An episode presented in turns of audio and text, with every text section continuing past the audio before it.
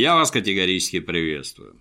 Рассказывать в игровых новостях про всяческие рекорды пубга стало в последние месяцы хорошей традицией. Но в начале января игра взяла рубеж, после которого любые сравнения излишни. Пубг продан тиражом 27,6 миллионов копий. Это рекорд за всю историю игр на персональных ЭВМ. Предыдущий лидер по фамилии Майнкрафт больше уже не лидер. В шутер от Blue Hole нынче играет больше трех миллионов человек одновременно. Показатели Dota 2 – 700 тысяч человек и Counter-Strike Global Offensive – 500 тысяч человек уже кажутся смешными. А ведь совсем недавно это казалось таким необычным. Гляди-ка, пупк превзошел дотку. Тем временем в Стиме уже установлен новый пик онлайна – 18 с лишним миллионов игроков. Изделие Брэндона Грина уже оказывает серьезное влияние на популярность магазинчика Гейба Ньюэлла, затягивая туда орды китайцев и не только. Ну, индустрия реагирует как обычно, ударными темпами клепают копии пубга из всего подряд. Такой же поток новостей мы тоже делаем это был лет 20 назад в эпоху CNC клонов. Command and Conquer, если кто вдруг не понял. А на днях прошел слушок, что режим Battle Royale будет внедрен даже в Counter-Strike Global Offensive. Странно, что такой шанс упускает команда Dota 2. Почему до сих пор нет боевого рояля в Майнкрафт? Почему зевают талантливые разработчики Battlefront 2? Кругом загадки. 13 февраля выходит один из самых ожидаемых и необычных проектов года – историческая ролевая игра Kingdom Come Deliverance от чешской Warhorse Studios. Кстати, основатель студии Дэниел Вавра в свое время рулил разработкой не чего-нибудь, а мега-игры «Мафия», ну, той самой, за номером один, которая, как известно, была лучше всех. Кстати, вторая мафия тоже на его счету. Ну а теперь Данила возглавил разработку игры про собственных пращуров – древние чехов. Итак, на дворе самое начало 15 века. Королевство Богемия похоронило толкового императора Карла IV и погрузилось в пучину смуты. Новый королишка слаб, а на горизонте уже маячат наглые хари интервентов. Главным героем назначен сын кузнеца. Зовут его Индржих. В англоязычном варианте имя главного героя заменили на Генри, ну, чтобы избежать травм языка и голосовых связок у западных пользователей. Хлебнув военного лиха и лишившись родителей, Генри Кузнецов бросает кузнечный молот и хватает в острый меч. Ну а потом вместе с другими патриотами земли богемской идет ломать короля-оккупанта, известного как Сигизмунд. Ни магии, ни драконов, ни всякой прочей фэнтези-мишуры, только соответствующие эпохе замки, реальные исторические личности – основанная на почти реальных событиях сюжетная линия. Даже в основу боевой системы положена не зрелищность, как в каком-нибудь Ведьмаке или Скайриме, а достоверные сведения о применении различных видов оружия в настоящих боях того времени. Если быть реконструктором, как Клим Александрович, ты очень хочешь, но из-за компьютерного стола вылезать пока лень или здоровья нет, проект предназначен именно для тебя. По словам пиар-менеджера Warhorse Studios, сперва были планы сделать игровой мир площадью 9 квадратных километров. По итогу квадратных километров стало аж 16. Если кажется, что это немного, ну ты просто попытайся пройти 4 километра пешком. Это как раз сторона квадрата такой площади. Внезапно окажется, что если идешь не торопясь, то это 40-50 минут. Один километр. Ну а чтобы карту такой площади как следует изучить пешком, времени потребуется в десятки раз больше, особенно учитывая, что ориентироваться на местности придется по памяти. В средние века GPS-навигаторы были далеко не у всех. Кстати, в те непростые годы над головами у граждан, нуждающихся в помощи, не горели восклицательные знаки, и в игре их тоже не будет. Само собой, со временем все нарисуют и распишут в интернетах, ну, примерно как про Dark Souls. Но все равно игра потребует куда большей сосредоточенности, ну, нежели тот же Ведьмак. Например, успех в битве станет результатом не только ловкости рук, но и тщательной подготовки к бою, в том числе тактической. У граждан, переживающих, что индустрия опопсела и равняется теперь только на тупорылых казуалов, появится возможность занять себя не интернет-проклятиями, а действительно суровой игрой. Ну, разумеется, Генри сможет путешествовать по карте и самостоятельно, вне рамок освободительных походов. Обещаны бесчисленные побочные квесты, причем особо нелинейные. Кстати, герой нуждается в еде, которую надо таскать с собой, и надо сжирать ее до того, как она протухнет. Уровень сложности в игре ровно один персонаж не станет к финишу в тысячу раз сильнее, чем был на старте, хотя и улучшит ряд навыков, в зависимости от стиля твоего поведения. Много общался – возрастет красноречие, много дрался – богатырская сила и фехтовальный скилл.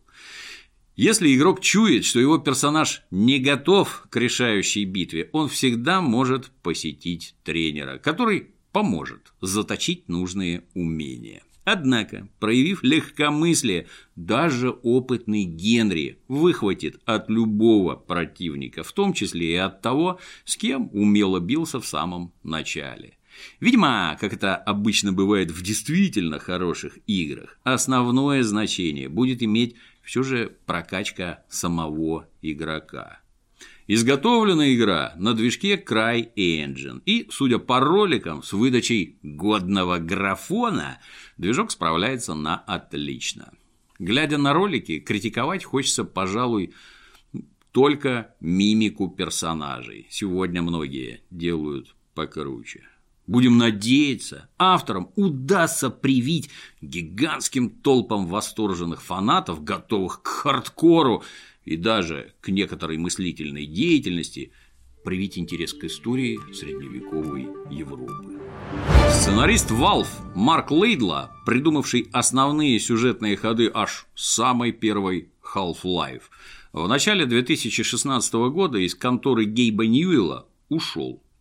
А прошедшим летом порадовал фанатов и наверняка серьезно огорчил Гейба, слив в интернеты сюжет несостоявшегося третьего эпизода Half-Life 2 про скачущий в пространстве времени корабль Бореалис. Это северное сияние по-нашему. Ну и прочие небылицы в стиле Рен ТВ. Пересказывать не буду, я еще от Звездных войн не отошел. Тем не менее, фанатов сюжет вдохновил настолько, что группа инициативных граждан вооружилась движком Unreal Engine 4 и впилась в разработку игры по мотивам, изложенного Марком. Говорят, в команде больше 70 творцов. Называется все это, ну, само собой, Project Borealis. По сути, речь идет о попытке сделать кустарную версию игры, которую сама Valve делать не желает. Очевидно, по причине избыточного количества денег, получаемых при помощи Steam. Пока демонстрирует концепт арты и несколько моделей. Выглядит все вроде неплохо, но вот закончится все наверняка ничем. Так всегда бывает с энтузиастами. С другой стороны, фирма «Вентиль» вполне может заинтересоваться способными энтузиастами и принять их на борт. Такой опыт у нее имеется. Ну, взять хотя бы хрестоматийный пример с дотой. Есть в шоу-бизнесе такая поговорка «Все есть пиар», кроме некролога. Это о том, что скандальная известность тоже известность. Ее вполне можно конвертировать в денежки. Пример Опыт американского стримера Тайлер Уан, крайне талантливо и убедительно выступающего в роли геймера-мудака. Специализируется данный персонаж на League of Legends и ведет себя в процессе игры настолько гнусно, что многие даже видят в этом какой-то особенный говноталант. Ругань, троллинг, стравливание игроков друг с другом – вот что получается у геймера-мудака лучше всего. Тайлер Уан в своем деле настолько хорош, что в 2016 году Riot Games, это разработчики LoL, впаяли ему пожизненный бан за вербальные оскорбления, покупку-продажу аккаунтов, неспортивное поведение и издевательство над другими игроками. Дело, кстати, было не таким уж простым. Жертвы несли обе стороны. Например, сотрудник Riot Games, ответственный за борьбу с бесчисленными аккаунтами Тайлера Уан и разгребанием жалоб других игроков, в итоге потерял самообладание и позволил себе неосторожное высказывание о Тайлере в каком-то дискорд-чате, за что, немного погодя, вылетел с работы. Но самое интересное, что спустя чуть больше года Тайлер Ван снова появился в League of Legends. Видимо, именно так организованы в Riot Games пожизненные баны. Разумеется, по данному поводу наш герой тут же вылез на Twitch и организовал публичную трансляцию. Результат превзошел все ожидания. Тайлер установил абсолютный рекорд Twitch – по количеству зрителей для индивидуальных стримеров. В пике на эту яркую, харизматичную личность таращилось более 382 тысяч человек одновременно. Во времена моей юности такая популярность была разве что у рок-звезд. Предыдущий рекорд, кстати, установил кореец по кличке Фейкер которого многие считают самым сильным игроком в лол вообще. Но даже он больше 245 тысяч зрителей набрать не смог. Говно привлекает говноедов куда надежнее самого четкого скилла. Международная ассоциация разработчиков игр провела среди этих самых разработчиков анкетирование. По результатам выяснилось, что создатели интерактивных развлечений в большинстве выступают за расовое и половое разнообразие в индустрии.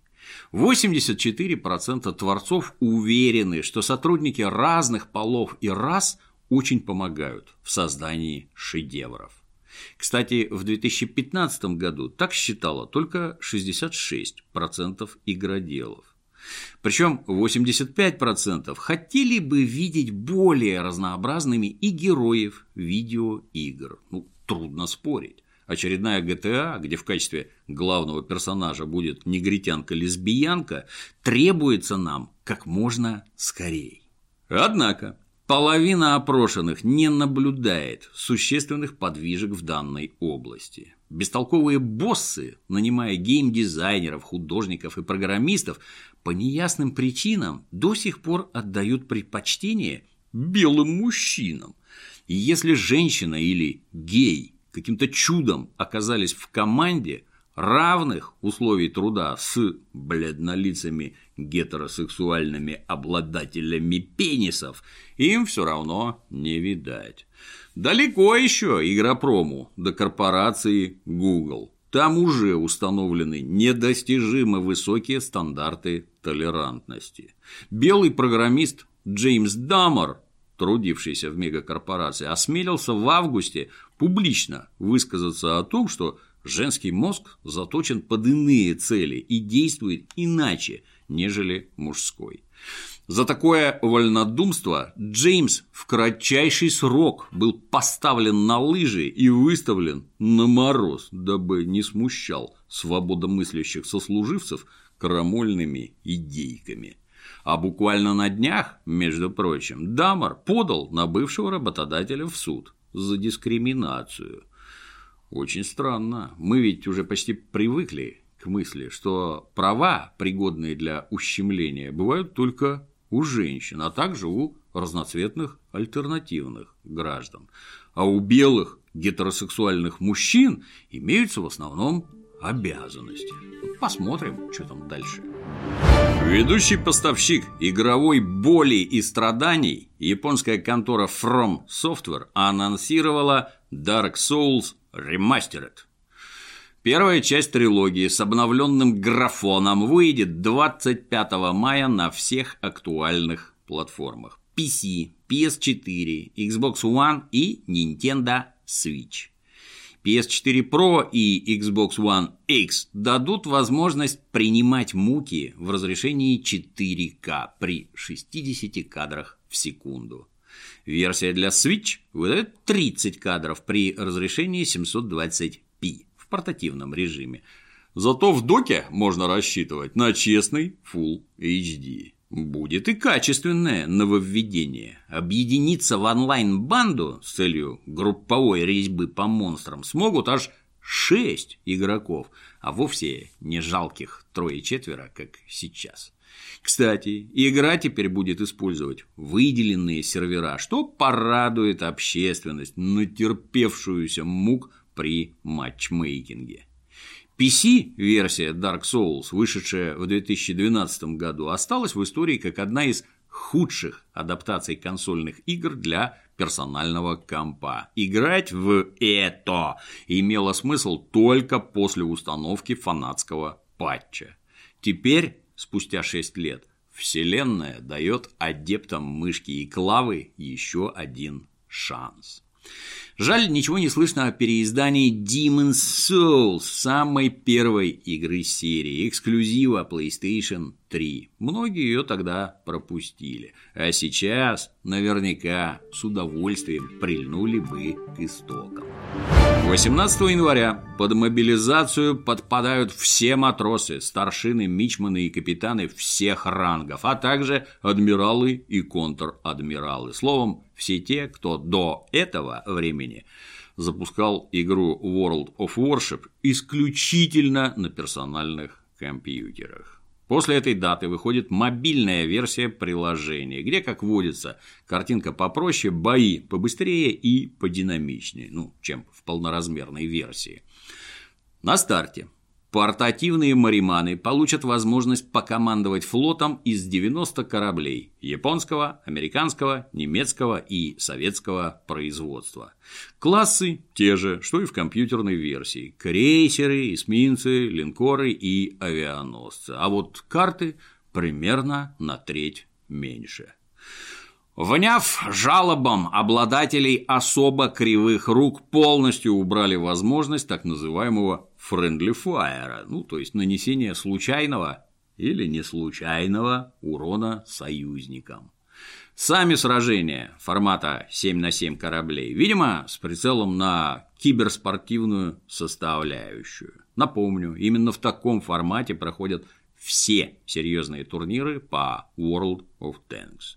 Играть можно как на iOS, так и на Android устройствах. Личному составу, неровно дышащему в сторону морского бриза, рекомендую к ознакомлению. Как водится, все бесплатно. Президент США Дональд Трамп не часто становится героем игровых новостей, но 10 января он сделал попытку исправить ситуацию. Выступая на встрече с норвежским премьер-министром, Донни поведал миру о поставках армии Норвегистана особо современных американских самолетов. Требуются они, ну, очевидно, для отражения яростных атак путинской Орды, которая, как известно, готова в любой момент совершить марш-бросок Мурманск-Осло. И если такое случится, вряд ли норвежцам способно помочь что-то такое, ну, кроме мега-истребителей. В ноябре мы приступили к поставке первых истребителей F-52 и F-35. У нас их 52 штуки, и часть уже доставлена с опережением графика, сообщил Трамп. Lockheed Martin F-35 Lightning II – самолет вполне реальный, хотя стоит так дорого, что впарить его можно только стране, плохо понимающей, куда бы девать излишки нефтяных денег. А вот F-52 существует только в компьютерной игре Call of Duty Advanced Warfare, действие которой разворачивается во второй половине нашего 21 века. Будем надеяться, что викингам продали не коробки с посредственной игрой по несколько десятков миллионов баксов за каждую. А на сегодня все. До новых встреч. thank you